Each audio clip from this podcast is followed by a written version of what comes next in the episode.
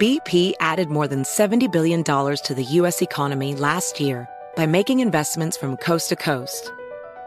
Investments like building charging hubs for fleets of electric buses in California and starting up new infrastructure in the Gulf of Mexico. It's and, not or.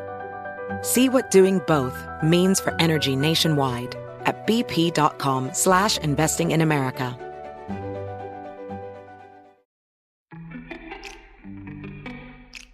Welcome to Before Breakfast, a production of iHeartRadio. Good morning. This is Laura.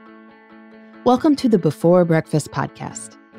Today's tip is about finding opportunities to listen to podcasts, even when you're not spending much time in the car or at home alone.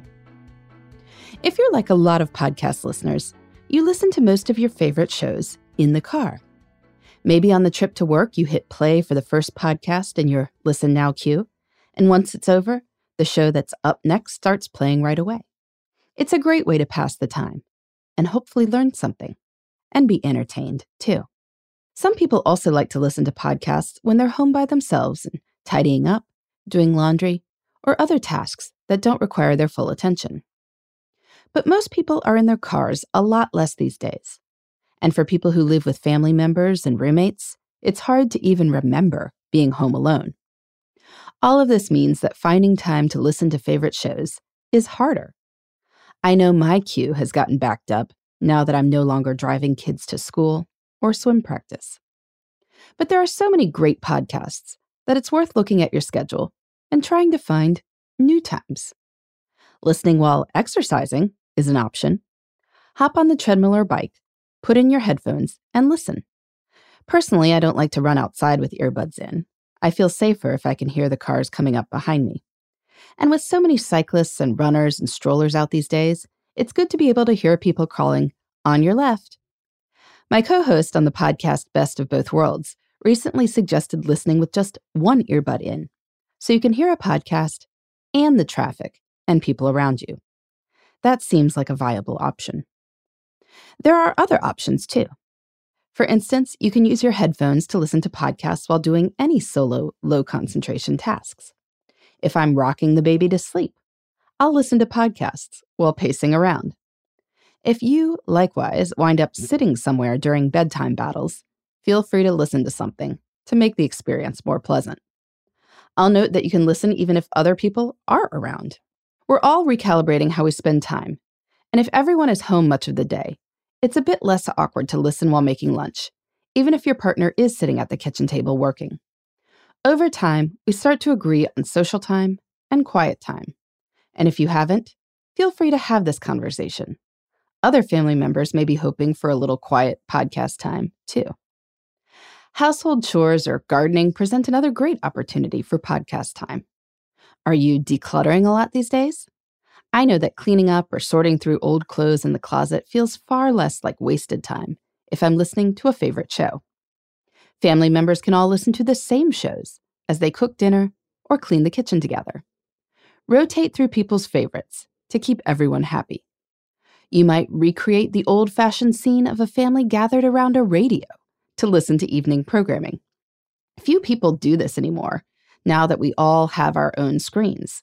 But if you do a puzzle or crafts or crosswords or some other activity with your hands individually, it can be a way to have a parallel but personal experience. And finally, even if you're working from home, you might create a fake commute to help you start the day. One listener told me he took a five minute drive before the workday and listened to one of my short podcasts like this one or the New Corner Office during the trip. You could walk around the block and do the same. When you come back, you're in work mode. Of course, if you have less time for podcasts, you can use the occasion to evaluate what you want to hear. With an hour long drive each way to work back, you might have been less choosy. Now, go through your shows and see which still, to quote Marie Kondo, spark joy. You might also find yourself gravitating toward different sorts of podcasts these days. Remember, this isn't an assignment. It's totally fine to listen to fun stuff or productivity tips and maybe take a little break from the news. Eventually, things will get back to normal, and most likely, you'll be in the car for way too long again. The podcasts will be there. But right now, they can make folding the laundry or putting a baby to bed a little more enjoyable. When do you listen to the shows you love? Do you have any recommendations for podcasts I should check out? Let me know at Before Breakfast Podcast at iHeartMedia.com. In the meantime, this is Laura. Thanks for listening, and here's to making the most of our time.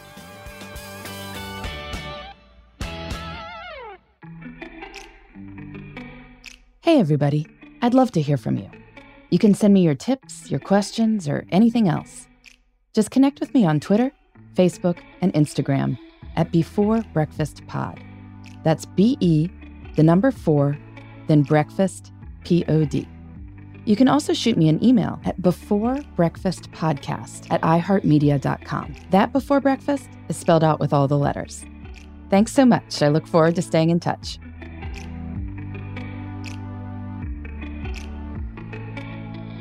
Before Breakfast is a production of iHeartRadio. For more podcasts from iHeartRadio, visit the iHeartRadio app, Apple Podcasts, or wherever you listen to your favorite shows.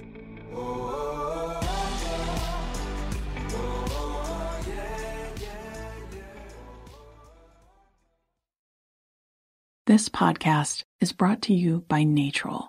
Rise and shine, feeling more like rise and wine. Get your sleep together with Natrol melatonin gummies and conquer your mornings so you can conquer your goals. Natrol melatonin helps reset your sleep cycle. They are made with clean ingredients and help you fall asleep faster, stay asleep longer, and wake up rested and ready to conquer the day. Shop now at natrol.com. This product helps with occasional sleeplessness. These statements have not been evaluated by the FDA. This product is not intended to diagnose, treat, cure, or prevent disease.